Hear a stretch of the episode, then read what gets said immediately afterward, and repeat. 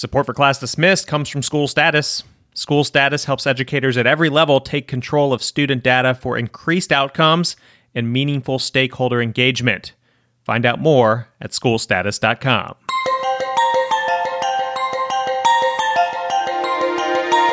You are listening to Class Dismissed, episode 150, and I'm your host, Nick Ortego. This week, is halftime high school in the fall what students needed? Bloomberg Magazine argues yes. Stay with us.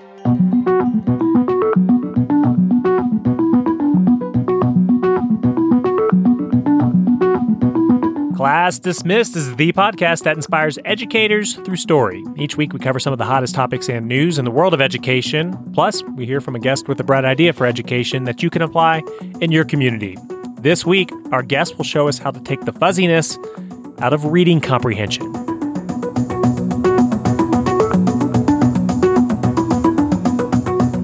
Hello, everybody. Nick Ortego here, and I'm joined by our fearless friend and principal and co host, Christina Pollard. Christina, how's it going? Everything is great. Greetings, greetings. Yes, and, and what's the latest? How is the prep for fall 2020 coming for you? I mean, are, are you still trying to figure a lot of things out, or do you guys kind of have a plan in place? Listen, we do not have a concrete plan.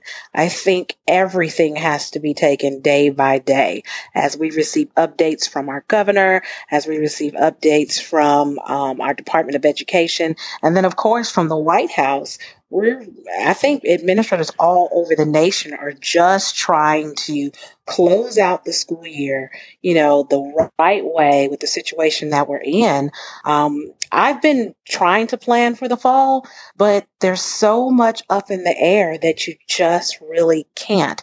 And i you know i find that i've been telling teachers you know they, they have a lot of questions this time of the year especially when you have a new principal coming in. Mm-hmm. there are a lot of questions um, but I really have been telling everyone, hey, let's just hold off. Let's just see what things are even going to look like because they could rapidly change literally in the next four weeks. Well, and I think that's if you really look back, let's say we, sh- we shut down approximately mid March, right? I think at that time, the idea that we wouldn't be back in the classroom in the fall of 2020 seemed not even, it wasn't even in our minds, right? Like, no. we're just going to do this for four weeks maybe as much as eight weeks. And now I think we're essentially at about eight, nine weeks, depending on when you started all this. And yeah. and I think it's becoming a reality that I wouldn't say so much that there won't be school in fall of 2020, but it's probably not going to be five days a week of school. Am I wrong about that? Exactly. We just don't know how many days of school. We don't know what would actually be the first day of school and how long um, or how consistent we would attend face to face if we do have face to face instruction. And and I saw a, a, really interesting. I would call it an opinion piece out of um, Bloomberg. In fact, it is specifically Bloomberg opinion, and it was headline: "Halftime High School may be just what students need." And and if you stick with the author, there's a lot of good points here, and there's a lot of mm-hmm. you know bitter pills to swallow in the article as well. And um, we'll start with the bitter pills. It's just basically talking about you know we may not go back to this full time for high school with students, and there's a lot of bad to come out of that. I mean, the, high schools are, are crucial to communities, especially in, especially in rural areas like us with football and Friday night lights mm-hmm. and and all the, just the extracurricular activities for for students altogether. And and that may be have to be tailored in some certain way because of what we're dealing with with COVID nineteen. But right. but the author also goes on to make the point that the idea of a six or seven hour school day for high school it's outdated. It, it, it is an outdated model. And, and he kind of points to college as being maybe a more correct model. He says there's a lot of wasted time and that we could be doing high school a little bit more like college where I agree. Would you agree? Okay, so he says, you know, maybe Absolutely. you can split the day eh, among students where some kids are taking classes from let's just say noon to 3 or noon to 4 and they're they're really just doing what they need to do. They're reporting to those classes and then they're going home and having expected to do a lot of extra work like you do in college. You have to study, you have to maybe do group work, um, you maybe have to do a lot of research. Um, and and I think there's a good point there, and I think we could see high schools go this route in the fall. Is that crazy?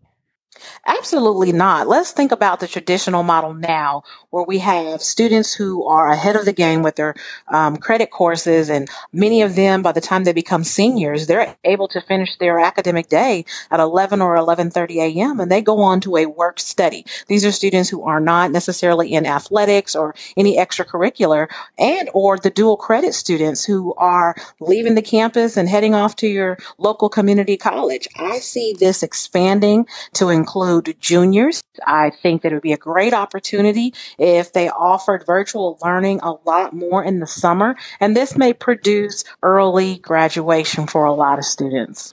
Uh, are schools, you, you keep saying that, you know, there's a lot of balls in the air, there's a lot of questions unanswered. Are governments and schools reacting quickly enough? And what I mean by that is I can see let's say we get two weeks, three weeks, four weeks out uh, from the start of the school year, which may be late August or early September, depending on where you're located. And then people start to say, well, we're going to, you know, let's just imagine the governor of Mississippi saying, we have a new mandate where only 50% of your students can be in the school at a time. So figure it out. Like, shouldn't those drills be already happening right now for school districts I, and those plans being put in place? To be honest with you, school districts are already looking at all the many scenarios that could possibly happen. Educators are not waiting on um, government or the politicians to tell us how we're going to do this. We're already looking at different scenarios. I've heard educators talking about Mississippi or even, you know, many other states could join in on the year round school model. Um, some are saying, yeah, you know, we might only be able to do 50% capacity. So what would that look like? Monday, Wednesday, your A group, Tuesday, Thursday, your B group. Fridays for staff development for teachers. So those off days are virtual learning for students so that we can practice social distancing in the classroom. Of course, we've talked about those high school students um, having many more opportunities for the virtual learning for those, you know, very important uh, courses that they need for the graduation requirements.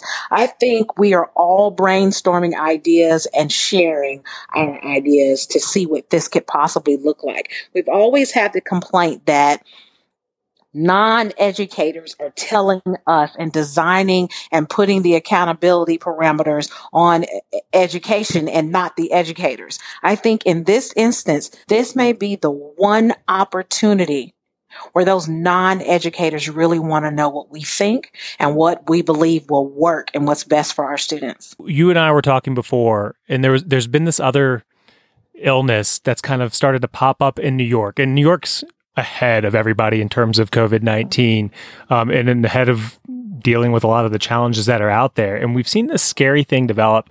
And I've seen several news organizations uh, report on it. And, and the best I can tell, it's called pediatric multisystem inflammatory syndrome. And it's believed to be associated with COVID 19. And what's scary about it is it looks like these kids are asymptomatic. Um, because what's happening is they're coming down later on with something that looks a little bit more like encephalitis and like a brain issue um, and has these unusual symptoms that aren't the typical COVID 19 symptoms. And then they're testing them. They have the antibodies for COVID 19. So it seems like they're infected, but they apparently were asymptomatic. But then they have this totally new type of reaction with this multi system inflammatory syndrome.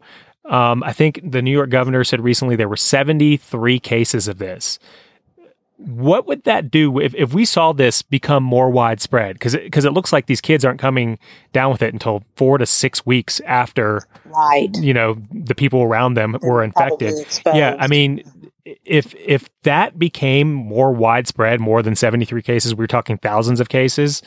Would that just turn any plans upside down in their head if we knew that children could be impacted by this in a severe way? I think this goes back to, again, testing.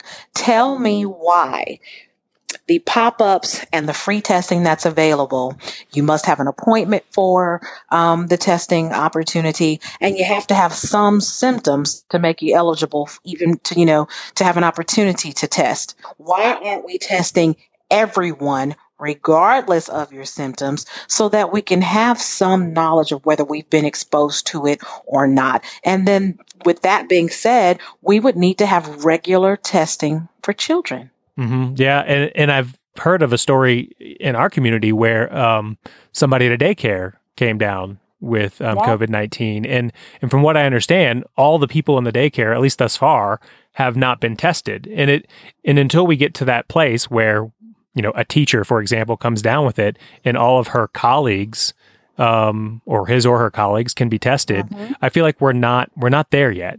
Um, my husband and I were having this conversation yesterday. Um, we saw on our local news that on tomorrow, Tuesday, here in our county, um, testing was going to be available um, all day. We also saw that you must have an appointment and you have to make this appointment through a telehealth app. And so I said, you know, I want to know do I have the antibodies? Have I been asymptomatic? I've been extremely careful, but you just don't know. And then we found out, well, if you don't have a fever, if you're, you don't, you're not coughing or having having problems breathing, you're not even a candidate for testing. And that is the one concern I think is going to be the biggest for reopening and restarting schools is the opportunity to test everyone. Right. There's there's another topic I want to speak with you about in a future episode, but just tell me if if you have had any plan or been pushing your your teachers, your staff to do any of this, but it's all about like social emotional connections, social emotional learning Absolutely. with these students abroad. I mean, is this something that's been kind of on the forefront of your mind? It, it, it, was one of the very first things we discussed when we realized we were not coming back to school. We immediately realized this is going to impact our elementary children just slightly different from our um, secondary students. Elementary children are so used to their routine. They look forward to the, the, the climate and the culture in an elementary classroom and they're sad. They can't see their friends. They're not able to go to the park. We've got to make sure that they see our faces, that they hear our voices. That's the reason why from the very beginning we started reading bedtime stories and recording them and posting them on our social media sites so that they could continue to see um, the, the teachers' faces and know that we were thinking of them and that we love them. I told the teachers, please, every single week, make sure you make phone calls, call and talk to your students. And we have access to send text messages, and that's great. But this is causing us to go back to that good old telephone call and really check on people and see how they're doing. And then I, as a parent, just got a, a little whiff of how this is impacting my teenage son over the last two weeks. And so I said to myself, okay, let's teachers, let's talk about how we can interact more with our middle school students. And so our teachers have been holding Zoom meetings in the evening that is not about instruction. It's not about have you done your academic packet? Are you logging in and completing your, you know, your web based instruction? Just how's it going? What do you need? You know, just really making that connection to the students. And I think it has made a positive impact on the teachers too, because let's be realistic, they miss their students. I definitely want to dive more into this. Uh, maybe even on the next episode, we can we can see if we can work that in. And because I, yeah. I, I, imagine there's a lot of kids who their school life is better than their home life, and, and you probably Absolutely. know a lot of those students. And and so yes. it's like you know when you say like a teacher calls. Are they calling and talking to the parent? Or are they calling and talking to the students? They're talking to the parents and the students. For a lot of them, it's providing support to the parent. Are you having a, a tough time helping your child with their work? Do you have access to books? And then, hey, can I speak to Johnny? Do you mind? You can put me on speakerphone, you know, to make you comfortable. Of mm-hmm. course, at the platform we use records our phone calls anyway. So there's, you know, nothing that you have to be worried about in regard to privacy or inappropriate conversations happening. But absolutely speaking to the students, you know, if it's their birthday, call them wish them happy birthday, just anything you can do um, just to make them feel connected, which is another reason why I have found it so important that I ride the school buses for our meal delivery. I can wave, I can say hello, I smile, and it does so much for them. So you um, had pre-recorded interview with me um, for a different show that never actually made it to air, and we were talking about using like restorative practices in the classroom, and yeah. and I end up shelving that interview, and it was so good. So what I'm gonna do is in next week's episode, I'm gonna actually like clip that out and make that our bright idea because it really is a great topic and, and it needs to be uh, in our show because it doesn't deserve just to be like you know put on a shelf and forgotten about. But i know this that type of I stuff and it was on a shelf. Yeah it never it never actually made it. Okay. it was a great interview that never made it on air. So uh, anyhow if you want to catch that uh, if you want to hear all about social emotional learning and restorative practices it, this is this is right up your alley and um, so definitely stay tuned for that. Are you ready for uh, this week's bright idea? I'm ready Our guest in today's Bright Idea segment is the best selling author of the Reading Strategies book and the Writing Strategies book. Jennifer Serravallo recently released her latest book, which is titled Understanding Text and Readers Responsive Comprehension Instruction with Leveled Text. Jennifer, welcome back to the show. Thank you. It's such a pleasure to be back with you. And for those that don't know, you were a guest back on episode 39, where we, we took a, a dive into uh, the writing strategies book. And, and, in fact, that's been one of our most uh, listened to episodes on the Class Dismissed podcast. Um, and I think while we were doing that interview, you must have been working on understanding text and readers, right? I probably was. Yes, I probably. I, I tend to juggle a couple projects at a time, so it's probably true that and the other thing is, um, people don't realize this, but when you're finished with a book, it's not really ready to be out in your hands. You have there's a whole production process, and the designers design the pages, and then the printer has to print it, and then it ships. So it's very likely that it was uh, writing uh, was in production while I started my next project. I right. do that. And we talked about this in the last interview. You have a, an excellent uh, publisher because they let you publish your books. Um, for those that can't see this book, it's it's in color. There's charts. This isn't just like a little black and white book. It's very extensive. Heinemann is wonderful. That's my publisher, and um, the designer Suzanne Heiser, who does the design, interior design and cover design, actually um, for my books, is an incredible person to work with. She's just got such vision and such understanding of the content, and I think that she really uses design and color in a way that makes it easier for a reader to navigate a book and to really understand its content. So I'm yes, I'm very very fortunate. I know that. I know there's a lot of good buzz about the book. I actually stumbled across its release organically. I, I was on my Facebook feed. I had a, a, classmate that I went to high school with, uh, really hadn't talked to in probably over a decade, and she posted a picture of your book, Understanding Text and Readers, and she's like so excited to read this. And I thought, well, I've interviewed her before, and that's awesome that you know this this has traction amongst the education community. That has to make you feel good.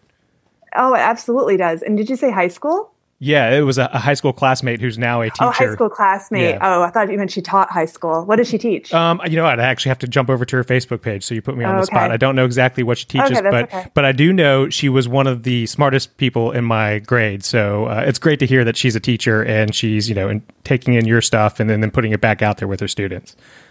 That's awesome. Um, Thank so, you for sharing that. Yeah, sure. And um, so as you wrote this book and, and you get it out there, what do you hope educators take away from reading your new book? Well, there's a number of different layers to the book. Um, overall, it's a book about comprehension and trying to help teachers to make sense of something that is sometimes very hard to make sense of. Comprehension, you know, there's different uh, viewpoints out there on what it means to even understand from, you know, a Rosenblatt perspective where comprehension is a construction by the reader of uh, melding the reader's prior knowledge and experience together with the text and um, what that means is that different people approaching the same text will have different comprehension because they're coming to it with different backgrounds. Um, and then there's people out there saying, no, that, you know, what we should be teaching kids to do is to really study the text for as a text that's created by an author to try to figure out what the author said and to not bring yourself to the text. Um, and then we have you know the proficient reader research and then we have um, different uh, educational theorists who talk about comprehension in different ways. And i think sometimes the classroom teacher um, is left thinking what am i really looking for? What what does what does comprehension look like? What does it look like when a kid really gets it? Um, and so what i wanted to do in this book in part was to offer teachers um, historical background and research and theory. Um, but I, I, get through that part pretty quickly and I move to kind of the meat of the matter, which is um, the way that I make sense of comprehension. I organize comprehension along these different goals that I first introduced in the Reading Strategies book. So for fiction, it's plot and setting, character, vocabulary, and figurative language, and themes and ideas. And for nonfiction, main idea, key details, vocabulary and text features. And then within those goals are skills. And then within those skills are progressions that are laid on top of levels. So what I'm trying to argue in the book is that what getting it looks like for a kid who's reading a book like Frog and Toad is going to be different than what getting it looks like for a kid who's reading because of Winn-Dixie. And if we can, as teachers, know some things about text levels and the kinds of things to expect of those levels, um, then we can know some things about what to expect of reader response. I also start off the, the book with a story about a student who um, was sort of slipping through the cracks because the assessments that were being used to learn about her comprehension weren't really matching what she was doing every day. She was being assessed in short texts and then reading long long books and her teachers were sort of at a loss for where to go. Let's drill down on that story you open up with. It's it's a student that you come across um, in the book. She's named Vanessa. Um, you were working in the Bronx district, um, and you were not the student's teacher. I guess you were there on professional development. Is that right? That's right. Yeah, I was, I was a, a, staff developer working with the teachers there. Yeah, and you started working with her, and and you knew kind of her story. She had been held back a few times, um, and she wasn't doing well on, I guess, the reading test for that area area. Is that correct? Yeah, she she hadn't passed the state test, which is essentially a comprehension test, and yet the assessments that her teachers were using were supposed to be telling the teacher whether she was able to comprehend at certain levels of text. So it was sort of this mismatch between her the measure of comprehension on a grade level comprehension test and the measure of comprehension on a different grade level comprehension test. And so I guess your hypothesis was before you really even went deep into this was, you know, she she can read these short excerpts, but when we give her a whole book, she's having trouble comprehending, right? Yes, yeah. And what we discovered was after asking her to read a whole book, and uh, we put these sticky notes inside the book. So along the way, she would have to stop and respond in writing to show what she was making sense of, uh, questions about characters and the main events in the plot and what figurative language meant and what big ideas she was getting from the themes and um, in the text. And it turned out to be that it was several grade levels, many reading levels and several grade levels difference between her whole book comprehension and her short text comprehension. And the skills specifically that we noticed she needed help with were ones that had to do with sequencing, um, synthesizing or putting events together, and also her stamina.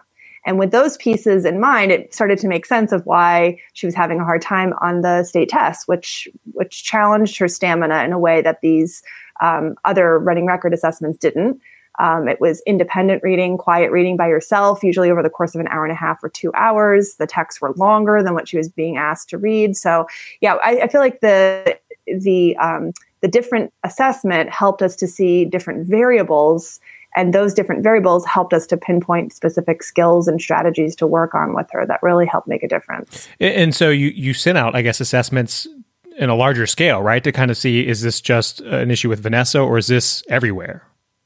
Yeah, we started by um, repeating it at that school. So we had other kids in third grade and fourth grade and fifth grade. And we really were focused on kids reading between levels J and W. J was the first level where kids were being uh, asked to read excerpts of whole text rather than whole texts for the comprehension assessment. So level J, if you're not familiar, um, the Fountas and Pinnell leveling system is an alphabetic leveling system, which goes from A to Z. Level J correlates to um, level, uh, text that you might know, like the Little Bear series or the Poppleton series, um, all the way up to level W, which is um, um, like a sixth grade level chapter book, like Freak the Mighty, for example, or uh, Katherine Applegate's Home of the Brave. So we really focused on those levels where it seemed like a deeper comprehension analysis was going to help teachers to guide their teaching and also where kids uh, were we're reading whole chapter books every day in class, and therefore we thought we should have an assessment of, of what that looks like, whether they're actually able to read and understand those level texts. So we repeated the assessment at that school for any kids who were, you know, between those level, reading between levels J and W. And we found on average, Vanessa was sort of an extreme outlier. Her her short text assessment um, placed her as being able to comprehend level R text, the whole book assessment, level M text. So that's quite a difference. Most kids in the class, in the school, were more like a two level discrepancy with the short text assessment showing that they could comprehend a couple of levels higher than what they could comprehend in a whole book. And then I did a year long pilot study where I sent out books across the whole country and I tried to pick very different locations with very different populations. So one of the one of the districts that piloted it was Great Neck, Long Island, which is a, a very wealthy uh, district. And then we did work in uh, Southern California with kids who mostly spoke English as a second language. We did uh, a school in Utah. it was like kind of everywhere, right? right? So schools that had a more of like a guided reading approach to literacy, schools that had more of a textbook approach, schools that did, re- you know, independent reading and reading workshop. And so what we found on average was that kids were uh, a couple of the kind of remarkable findings that yes, a couple levels lower in the chapter books seemed to be a, a right fit than um, than what they were you know where they were placing on shorter text assessments and then also we found i asked the kids at the end of the assessment how do you think you did was this book just right for you and overwhelmingly kids would say the book was just right because i knew the words we saw that over and over and over again. The kids, yeah, the book was just right. There weren't any words I didn't know, or it wasn't hard for me to read the words. And I started to realize that probably for a lot of kids, even the idea of what it means to read a book and really being able to read the book is can I read the words or not? And what would it look like to sort of unpack for kids what comprehension looks like mm-hmm. and explain to them you know if you're in a book like this this this book the author crafted really complicated characters who have flaws and who have strengths and who change across the course of the novel and so if you're really understanding this book you would understand these characters like people who have good traits and bad traits and who change let's see if we're we're looking at that let's see if we're paying attention to that and how um, you know, I, am the, I'm maybe this is also just my own bias, but I'm the kind of person where I, I don't find it fun to read something I'm only kind of getting. I really want to understand right. it. Yeah. I read slow enough that I can understand it. I reread if I don't get it.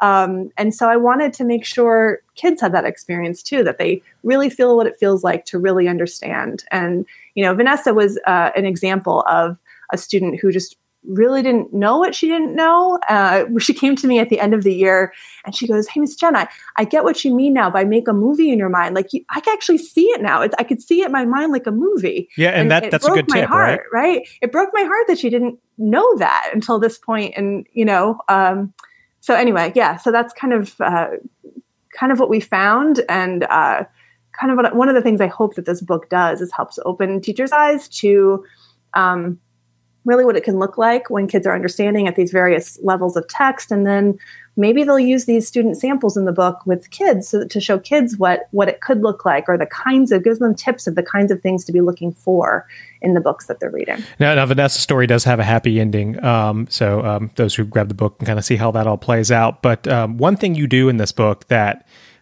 would really grab me as an educator is the fact that you say that this book can help an educator identify if a student is you put in quotes getting it understanding comprehending the book um, even if the educator is not familiar with the book that the student is reading. And so i got to ask you how can you do that? Yeah i think one of the things um, that happens sometimes with comprehension assessment is that um, the, the book that the students are reading is is a book that the teacher has read him or herself. And the teacher sometimes asks questions looking for a specific answer. But one of the things I try to argue in the book is that there's not necessarily a one right answer to any of these comprehension questions, but rather there are a variety of of, of, right answers that follow a certain type. So uh, the, the, example I gave you earlier with the, if we know that the character in a book is complicated, then what we're looking for to the question, tell me about your character, is a student who's able to name positive and negative traits. And the traits that are most salient for them, one reader might see different traits than another based on your own experiences, based on people you know in your life, based on your vocabulary. Um, and that more than one answer could be correct.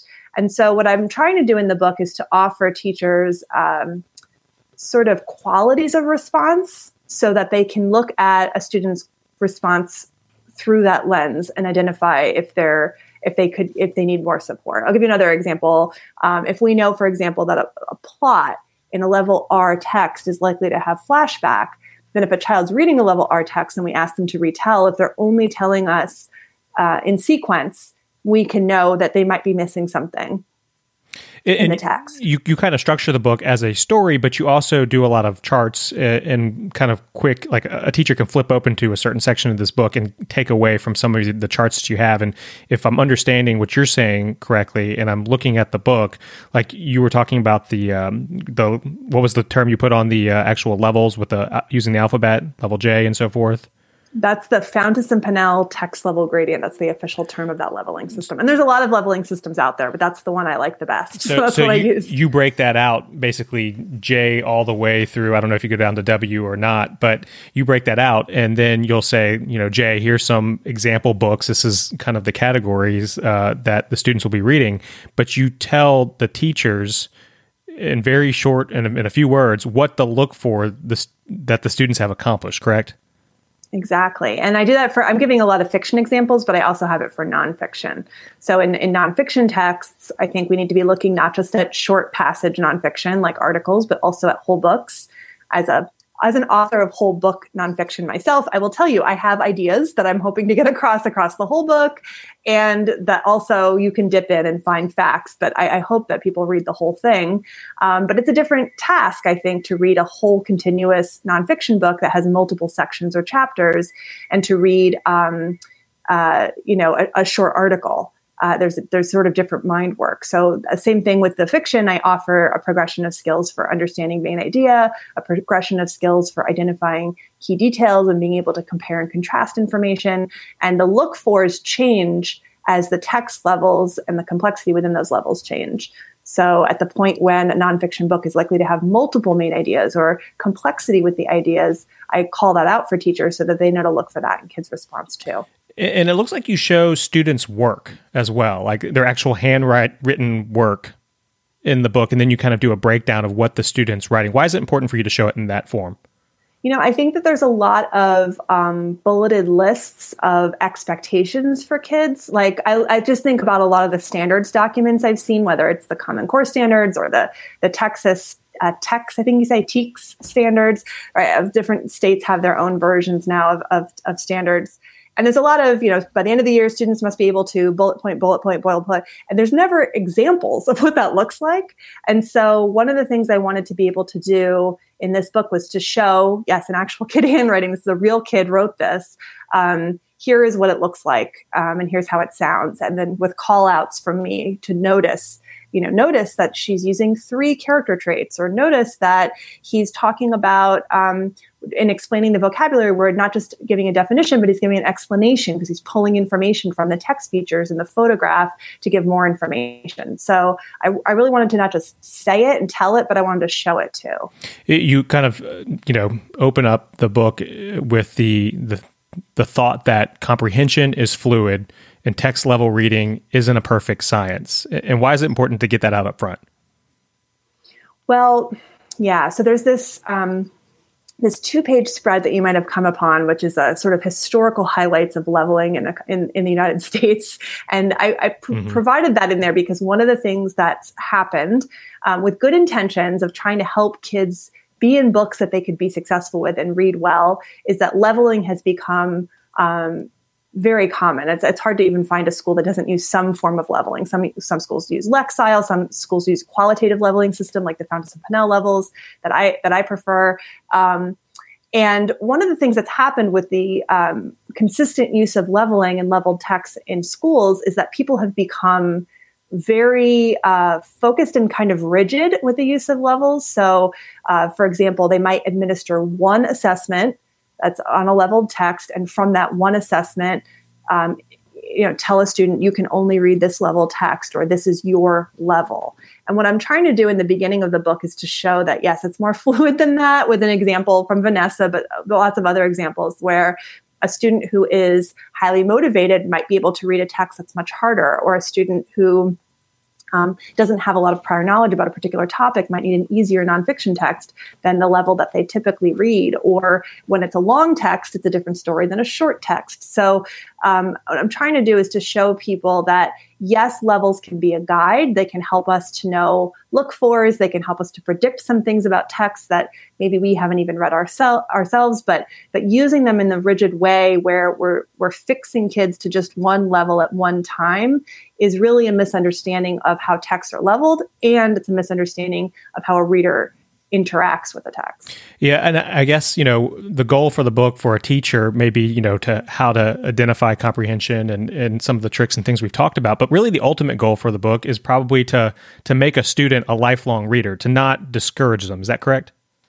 Oh, yeah, sure. That's important. Yeah. I probably should have said that first. But I think, yes, all of it, like I said, if you are not comprehending, then what fun is reading? And I think a lot of disengagement with reading is rooted in a lack of understanding.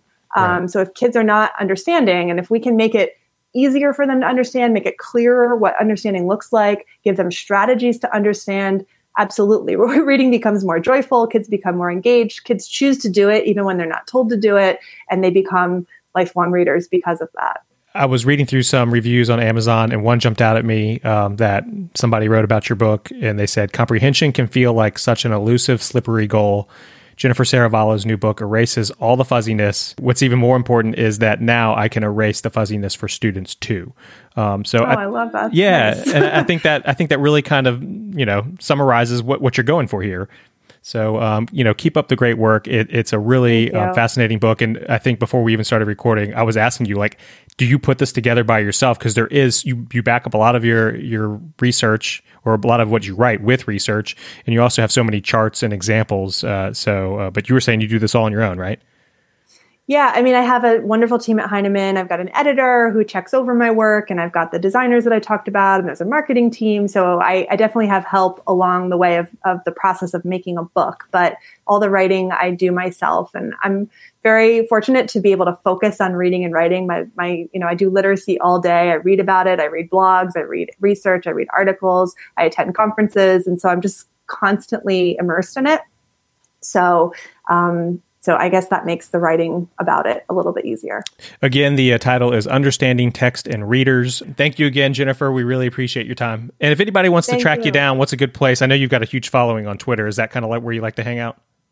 So yeah, I'm on Twitter at, at jserravallo. I've got a website, jenniferserravallo.com. Um, Heinemann's actually started a Jennifer Serravallo site that's a little bit separate from the other pages, and that's at heinemann.com slash Serravallo all these you have to know how to spell my last name, which you could probably find even with mistakes on Google.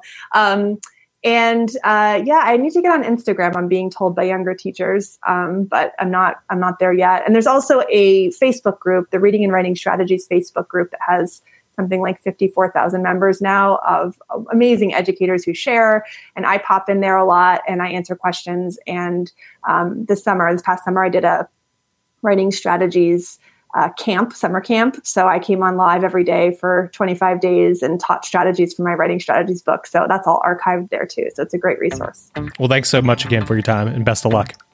Thank you so much for interviewing me. It was great talking to you as always. That's going to do it for this episode of Class Dismissed. If you want to send us an idea or comment, remember you can always email us at info at classdismissedpodcast.com or tweet us at classdismiss. We're here to support educators, but we need your support as well. So please subscribe to the show, and we'd also appreciate it if you could leave us a five star review on iTunes. On behalf of all the good people working at School Status and Christina, representing all those educators out there, thank you for listening. I'm Nick Ortego, and I'll talk with you next week. Class dismissed.